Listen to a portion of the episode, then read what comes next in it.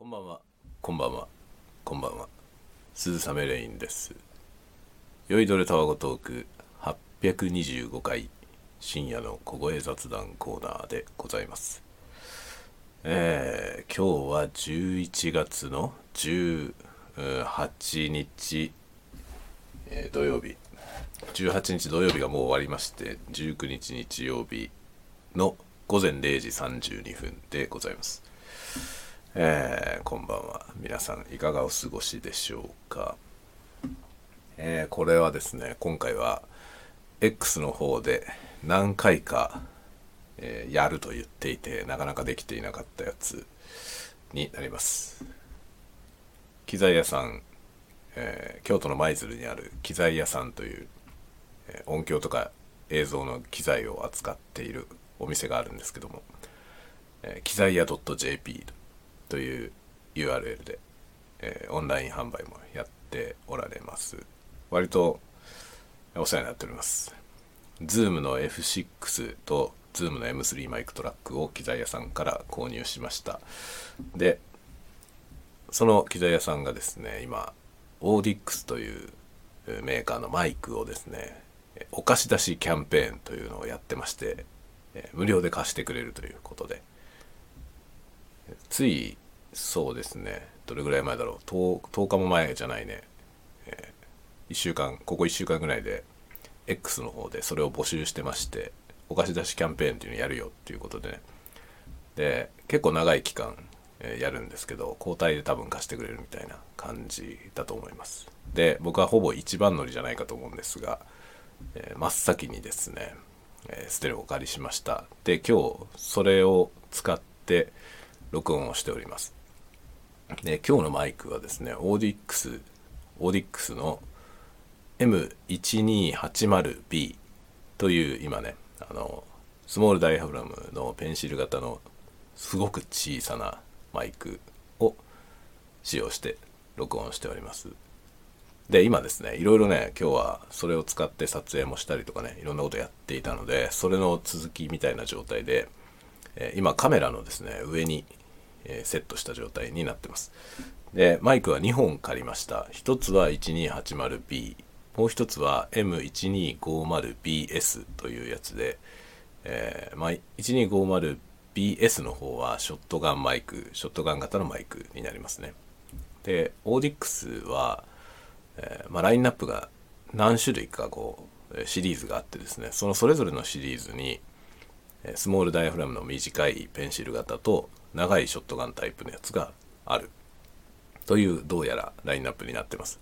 なので販売されているものには1280の BS ショットガンタイプのやつもあります。ありますがお借りできるやつのリストの中には 1280BS はなかったので1250の BS と1280の B という2種類をお借りしました。で今 1280B の方で録音してます。でカメラがあってですねそのカメラの上についてる関係上で、えー結構遠くから撮ってます今、えーどれぐらいだろう？どうだろうな、えー60センチ70センチぐらいマイクから僕までが離れている状態ですね。でもともとこのマイクはそういう中長距離を取るようなマイクではないと思うのでこの使い方はちょっと本来のこのマイクのね本来のポテンシャルを発揮できる距離ではないと思います。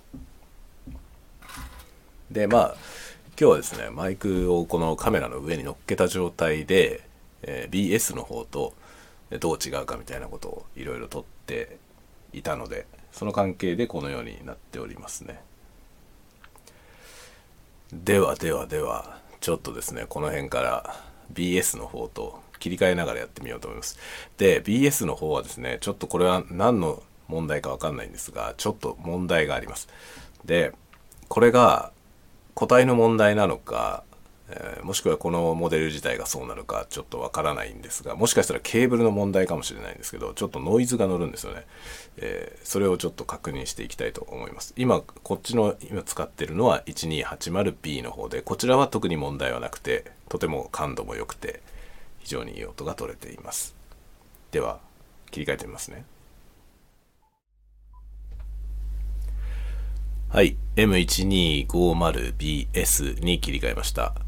距離は同じ。マイクまでの距離は同じですがショットガンタイプなのでこっちの方が少し、えー、なんだろうな。長いですね。あのマガマイクの長さ自体が長い。でやっぱりショットガンタイプなので近くで音が聞こえると思います。さっきのやつよりも少し音が近い感じがすると思いますね。でマイクをカメラの上に乗っけて撮るみたいな用途ではこちらの方がはるかにいいんじゃないかと思います。このショットガンタイプは結構おすすめかなと思うんですが皆さんお聞きになってわかるでしょうか？ノイズが乗っているんですよね。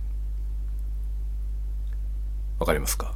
もしかしたらスタンド FM のアプリを通したところでこのノイズはリダクションされてしまうかもしれませんが結構ノイズがあります。で気づいたんですがこれねマイクのマイク本体のねこう筐体の部分金属でできてるんですがこれを触れるとですねノイズがさらに増加します。ちょっとやってみます。ノイズが出ますので皆さん音量気をつけてください。音量これからちょっとノイズのテストをします。わかりますか？ものすごいノイズ乗りますよねこれ今何をしてるかというとショットガンマイクのその軸の部分ですねそのマイク本体に指で触れているだけですこのようなノイズが乗るんですよね。で、これが何に起因するもんなのかがよくわかりません。多分これはですね、アースがうまくいってない現象だと思うんですよね。で、アースがうまくいってないとすると、もしかしたら、この XLR ケーブルのグランドチャンネルがですね、うまくいってない。もしかしたらその決線の途中に問題があるとかね、かもしれないと若干思いますが、わかりません。これが何に起因しているのかがちょっとわからないという状態ですね。あ、そうか。今喋りながら気がつきました。1280の方に使ってるケーブルと交代してみれば分かりますね。ケーブルに起因するもんなのか本体なのかっていうのはそこでちょっと、えー、識別できるんじゃないかと思います。やってみましょう。一旦止めて切り替えてみますね。はい、切り替えてみましたが、ノイズがありますね。えー、もう一度ノイズのテストをしてみたいと思います。皆さんまたもノイズが出るので、ちょっと気をつけてください。音量とかね、あの、でかすぎると耳にボーンってくるので、え気をつけてくださいね。いきますよ。ノイズのテストです。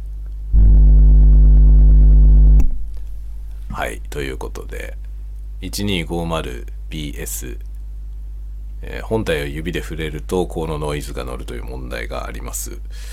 これがこの個体に固有のものなのかどうかがちょっと分かりませんがまあでもこれが設計上こういうもんですってことはないと思うのでおそらくこの個体に何らかの故障が生じているんじゃないかなと思われます。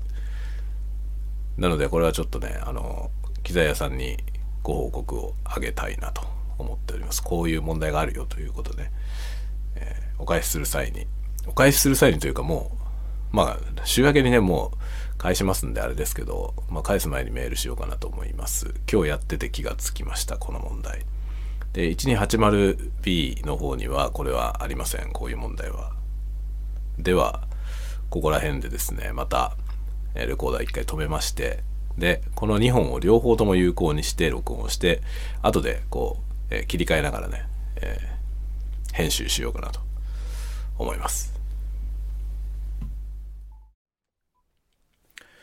はい。えーと、今ね、切り替えながらやるとか言ってましたが、ショットガンタイプの方はノイズが気になるので、えー、やっぱり使わずにですね、えー、1280B の方だけでいこうかなと思います。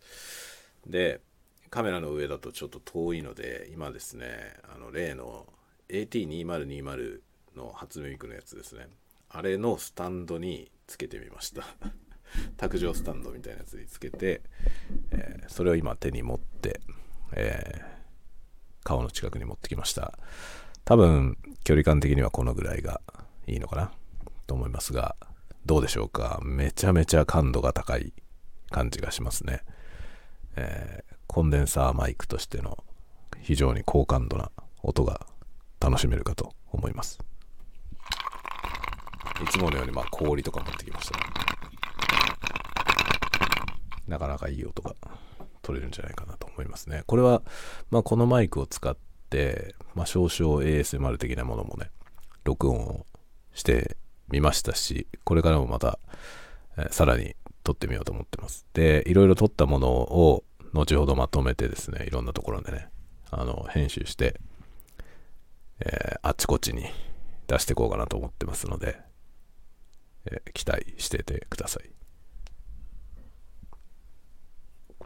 今日は飲み物はですね、コーヒー牛乳みたいなやつを 持ってきました。で、この、今ね、お借りしてるこの AUDIX、AUDIX の M12 なんとかシリーズですね。1280シリーズと1250シリーズを今借りましたけれども、これを使ってみた、まあ、感想をですね、メリットとデメリットに分けて、ちょっとお話ししようかなと思います。まず、メリットの方。メリットの方はもう何しろ小さい、軽い、音が良い。ということですね。もうこれに尽きるかなと思います。今日、あの、まあ、どういう風にテストしようかなと思って、屋外でね、屋外での録音テストっていうのをちょっとやってみようと思って、外に持ってってやってみたんですけど、あの、どういう状態で撮ろうかなっていうところですね。まず、えー、このマイクはですね、このシリーズのマイクはコンデンサーマイクになってまして、電源が必要です。で、電源は、あの、ファントム電源を使うことができるんですね。で、そのファントム電源を供給できるようなレコーダーが必要になります。で、今日僕はこの Zoom の F6 を使いました。で、今も Zoom の F6 で録音しています。で、まあ、Zoom F6 はすごく小さいので、まあ、これをですね、肩掛けでショルダーでかけられるようにして、で、カメラですね。カメラどうしようかな。ってことなんですけど、まあカメラを持って、さらにマイクも持ってっていう状態はかなり大変なんで、どうしようかなと考えてですね、GoPro にしました。GoPro の上に、えまあ、GoPro にあの、純正のね、カバーみたいなやつつけると、そこにコールドシューがついてるので、で、コールドシューマウントに乗っけて、で、GoPro の頭の上にですね、そのショットガンタイプのね、M1250S、BS を乗せて、やってみたんですよね。そしたら GoPro ってものすごい広角なので、あの、GoPro の上にマイクを乗っけるとですね、大体そのマイクの先端が画面の中に映ってしまうんですよね。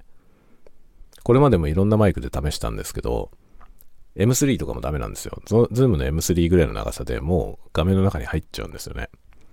なんですが、オーディックスの M1250BS 画面に映りませんでした。素晴らしい。GoPro のレンズでも画面の中に入ってこないぐらい短いです。便利。これはね、すごい便利だと思いました。あ、これ GoPro でいいじゃないっていう状態ですね。で、GoPro の上にそれを乗っけてですね、で、まあ、ハンディタイプの本当に小さい三脚。で、三脚の足を閉じるとこう手で握って持てるグリップ型みたいになるような三脚を使って、それを手に持ってですね、歩きながらね、いろんな音を取ってみました。で、この映像もちょっと使えるところを編集して、どっかにね、なんか、なんかの状態では出そうと思ってますけど、もうね、お手軽です。軽い。文字通り軽いんですよね。すごい軽いんですよ。だからその、軽いカメラの上に乗っけて、で、片手で持ってね、できるわけですよ。まあこれが巨大なメリットだなと思いました。でもちろんカメラの、カメラの内蔵マイクとかよりもはるかに音がいいですね。で、多分、その、こうこういうね、まあ、いろんなマイクありますけど、おそらくこのカメラの頭の上に乗せるマイクの中で、まあ、乗せる用途でね、使おうと思っていろんなマイクを選択肢に入れたときに、このオーディックスの M1250BS、まあ、1250に限らず、オーディックスのこの BS シリーズのショットガンマイクに勝るほど軽いマイクはないと思います。本当にこんなに軽いのはないと思うので、本当にね、GoPro って GoPro 自体が軽いので、GoPro の上にマイクを乗せるとね、もうマイクの重量でバランスが崩れるんですよね。っていう感じで結構持ちにくいんですよ。なんですが、このマイクはほとんど気になりません。あまりにも軽いから。非常にいいなと思いました。これが、まあ、メリットの方です。音は素晴らしいし、で、その感度もね、非常にいいし、すごく小さくて軽い。まあ、ハンドリングもすごい楽。いいことずくめです、ここまでは。しかし、このマイクを買いますかと言われたら、ちょっと渋ります なぜか。なぜかというとですね、マイクだけ買ってもダメだからですね。それはどういう意味かというと、マイクがあまりにも小さく、細く、軽いので、あのね、いろいろなそのマイクの周辺に必要なもの、まケーブルであり、ウィンドジャマーであり、えー、マウント、何にも使えません。今まで持ってるものが。全部専用のものが必要なんですよね。これがおそらくオーディックスのこのマイクシリーズを買うかどうかっていうことを考える上での一番のハードルだと思いますね。これ個人的な意見ですけども、個人的な意見ですけども、これは一番でっかいハードルなんじゃないかなと思います。マイクの値段だけ見ればね、まあ少々高めですけど、そんなバカ高いわけじゃないんですよ。例えば、ゼンハイザーの MKE600 っていうね、あの、MKE416 ってものすごい、まあ、なんかテレビ業界のスタンダードみたいなショットガンマイクがあるんですけど、それのもう少し安いやつで、まあ、下の機種でね、MKE600 っていうのがあるんですよね。で、その MKE600 ぐらいの値段なんですよ。値段帯としては。なので、まあ、少々高い。入門で買うにはちょっと高いけども、もう結構本格的にね、ビデオグラファーみたいなことをやる、やるぞっていう人であれば、十分ターゲットになる値段帯だと思うんですよね。なんですがね。なんですが、これまでにショットガンマイクを使っていて、買い替えようかなと考えてる人っていうのは、大体ショットガンマイクのマウントとか、ショックマウントとかね、もしかしたら、とか、ウィンドジャマーとかを持ってると思うんですね。そういうもんが全部使えないんですよ。そこが一番大きな山なんじゃないかなと僕は思いました。で、僕がね、今日今使ってみてて一番困っていることが、ケーブル。ケーブルです。でケーブルはですね、一応これついてたんですね。で、これがちょっとね、セットとして販売されてる時ついてるケーブルなのか、それとも今回貸してくれるように、新たに用意してくれたケーブルなのかがちょっとわかんないんですけど、あのね、マイクが細すぎるので、普通の XLR じゃないんですね、マイクの端子が。ミニ XLR という端子なんですよ。これ XLR っていう端子自体がね、あの、あんまりオーディオとかをやらない方にはあの、もうそもそも馴染みが薄いかなと思うんですけど、オーディオやる人でもミニ XLR って聞いたことありますか？ミニ XLR なんてめったに見ないですよね。そんなの採用してるような機材って僕今まで見たことなかったんですよね。こんな細いのあるんだって 今回知りました。ミニ XLR という端子らしいですね。で、そのミニ XLR が標準の XLR に変換されるようなケーブルがついてるんですよね。あの、コネクターじゃなくてケーブルがついてました。ミニ、片方にミニ XLR がついてて、反対側が普通の XLR になってるケーブル。で、これでファントム電源を供給しながらマイクが使えてます、今。ただ、このね、付属でついているというか、この今回入っていたケーブルがめっちゃ長いんですよ。これ何メートルあるんだろう？多分7メートル、下手したら10メートルくらいあるケーブルがついてたんですよね。これ5メートル以上は余裕であると思うんだよね。っていうすごい長いケーブルがついてたんですね。このケーブル1本しかないんですよ。で、これが長すぎて不便だったらね、普通の XLR でこっち側も XLR っていう、両方とも XLR のケーブルだったら、いっぱい持ってるわけですよ。で、もっと短いやつとかも持ってるから、それを使えばいいんですよね。だから他のマイクであれば、部屋でこう、スタジオ的に使う場合と、外でフィールドレコーディングする場合で、必要なケーブルの長さってだいぶ違うわけですよね。で、それに合わせてケーブル変えてやってるわけですよ、普段。なんですが、このミニ XLR っていう端子自体のはもうないからね、持ってないから、もう借りたやつ使うしかないんですよ。で、今日、外でフィールドレコーディングしようと思った時に、このくっそ長いケーブルを どうするのかっていうことが、もうめちゃめちゃ大変でしたね。ぐるぐる巻きにして、それをこう、あの、あれですね、何？タイラップみたいなやつで止めて、で、それをこう、あの、F6 をね、 ZOOM の F6 のレコーダーを肩掛けするときに使ってるそのショルダーの、こう、ストラップの部分にくくりつけて、っていう感じで、ケーブルをこう束ねてね、それをこう、ストラップにくくりつけて、で、それで歩ける状態にしました。めんどくさい 必要な分だけのケーブルがあれば、ね、例えば、ほんとフィールドレコーディングするんだったら1メートルあれば十分ですね。1メートルのケーブルがあれば、すごく良かったと思う。けど、そんなケーブルは持ってないわけですよね。XLR からミニ XLR なんていうケーブルはないし、しかもそんな数売れるもんじゃないので、値段も安くないです。買おうと思ってもね。で買おうと思っても安くないし、買ったとしてこのマイクにしか使えないから、あまり使わないよね。でもないと困るから買うわけですよね。買う必要があるわけです。するとね、それ全部ハードルなんですよね。このオーディックスというマイクを使おうと思ったら、もうかなり本気で本腰を入れてね、周辺のものももう何一つ今までのものは使えないとなったら、そんなもんもちろん全部買うよぐらいの勢いがないと、このマイク導入できないということなんですよ。これが僕が感じた一番のデメリットですね。今のところ僕が感じているデメリットこれだけです。そのとにかく汎用性があまりにも低いということで、その他のものが何も流用できないですね。一番困るのがウィンドジャマーですね。ウィンドジャマーは一応ね、ウィンドスクリーンとしてスポンジタイプのやつが付属してます。で、今、それをつけて使ってます。で、今日日中は外で撮った時も、その付属のウィンドスクリーンをつけて撮影をやりました。なぜなら他にないからね。このマイクに使えるウィンドスクリーンを僕は他に持ってませんので、これを使うしかない。で、これしかないってことです。それ以外のものはない。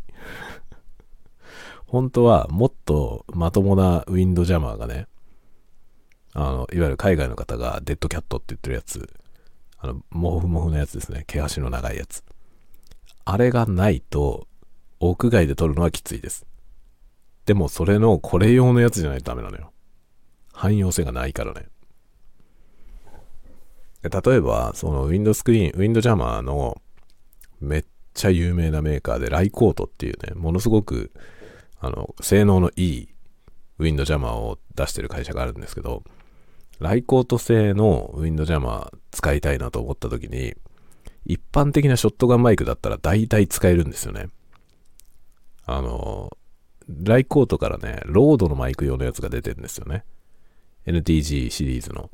NTG シリーズ用のそのウィンドジャーマーが出ていて、で、NTG っていうのは割と普通のスタンダードなサイズのショットガンマイクなんで、他社のやつ大体使えるんですよね。そのゼンハイザーのマイクにも使えるし、オーディオテクニカのマイクにも使えます。でも、オーディックスは無理です。細すぎます。ということなんだよね。で、ウィンドジャマーに関しては、台が小を兼ねません。ジャストフィットしないと意味ないんですよね ま意味がないことはないけど、やっぱ使いにくいですね。少なくともぴったりフィットしてないとすっぽ抜けちゃうんで、使いにくいと思いますね。そこだけですね。本当にそこがものすごくでかいデメリットで、で僕は結構それがネックになって、ちょっとこれを買うって選択肢はないなと思っていますね、今のところ。性能は申し分ないですよ。性能は申し分なくて、マイクの音自体は結構好きです。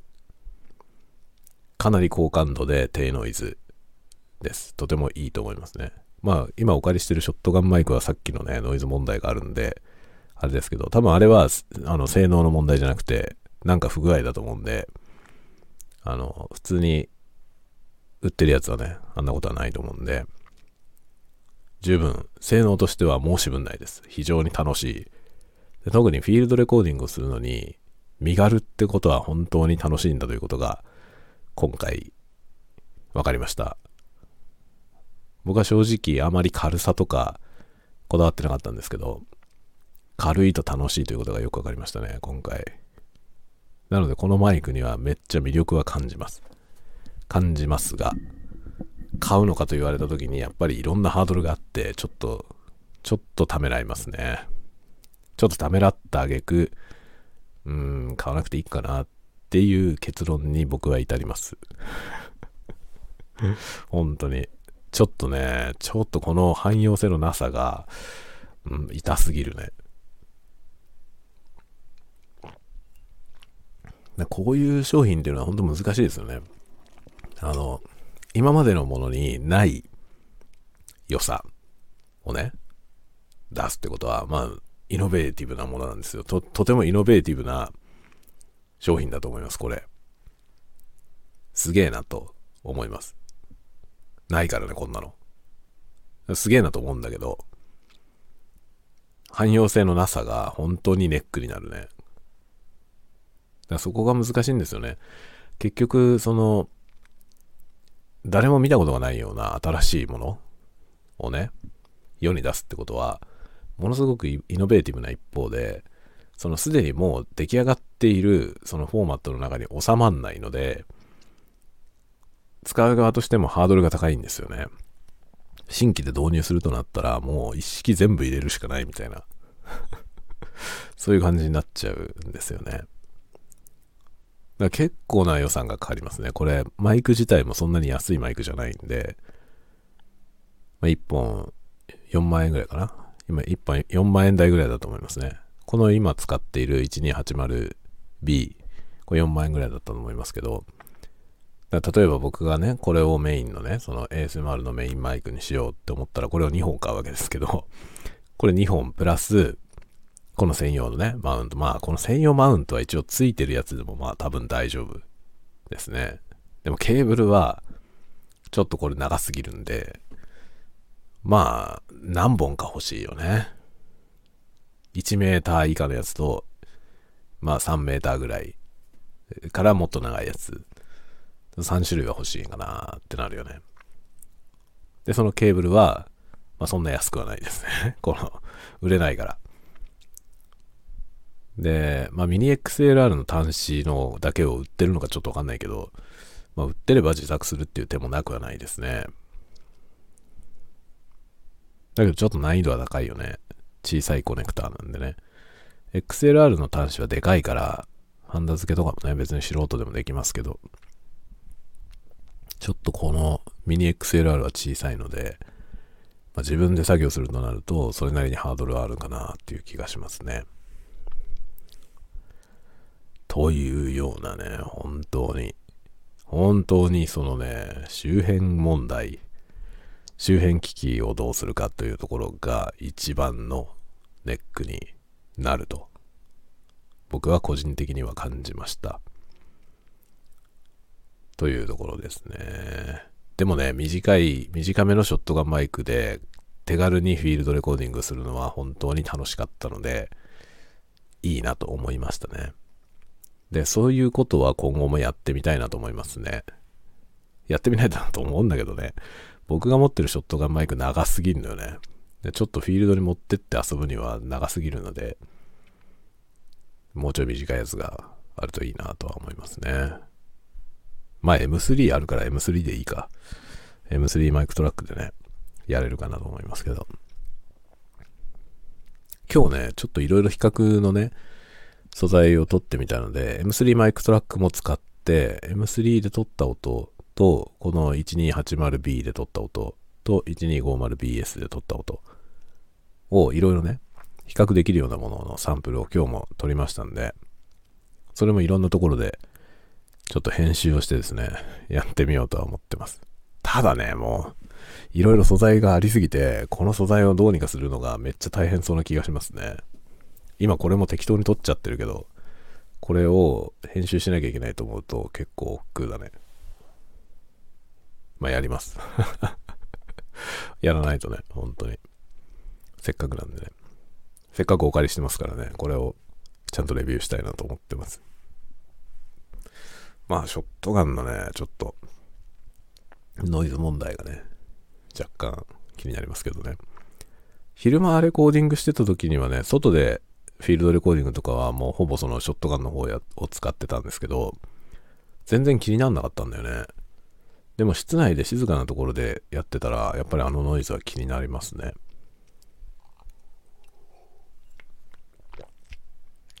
最初どこにノイズ乗ってるかわかんなかったんだよね。で、原因上げてったらなんかブーって聞こえて、おどのチャンネルだ、どのチャンネルだって言って追ってみたら、あのショットガンマイクのチャンネルだったんだよね。それがね、本当に、えー、どういうことなんだろうという。あの、ショットガンマイク本体を触った時にあのノイズがブーってなるっていうのがね、謎ですね。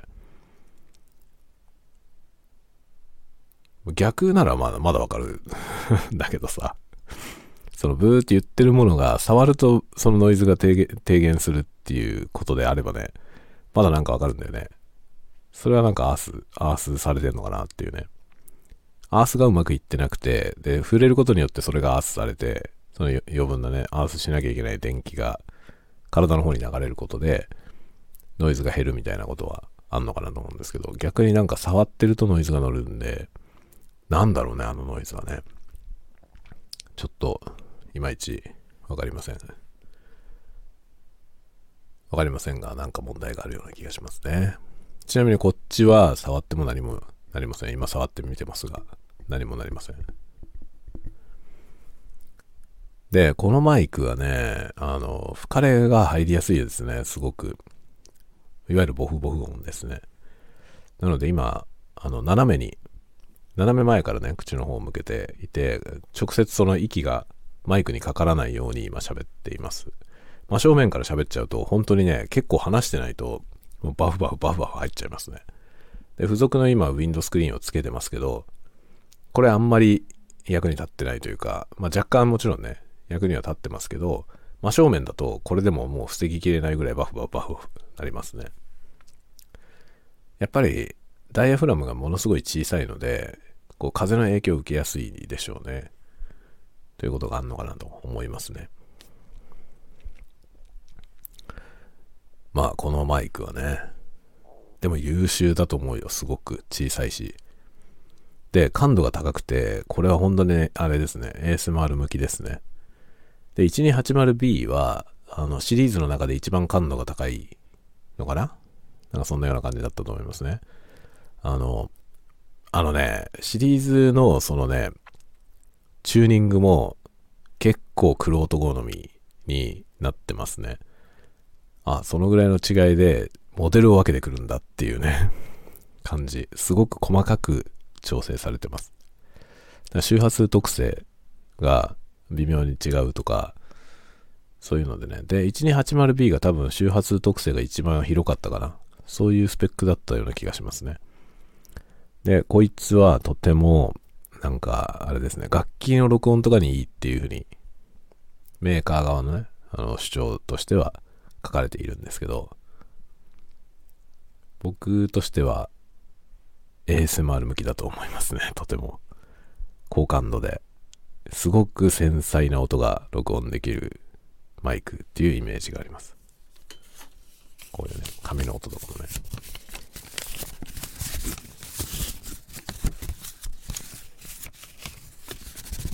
とてもいいでしょう。かなり臨場感のある音が取れますよね。ちっちゃい音がね。これなんかね、すごい小さい、これなんだろう。リキュール。昔なんかこれで動画を撮ったことがありますけど、これ 20ml しか入ってないリキュールのやつですね。どっかで、どっかで見つけて買ったやつ。まだ飲んでない。音を取るように使って、まだ飲んでません、中身を。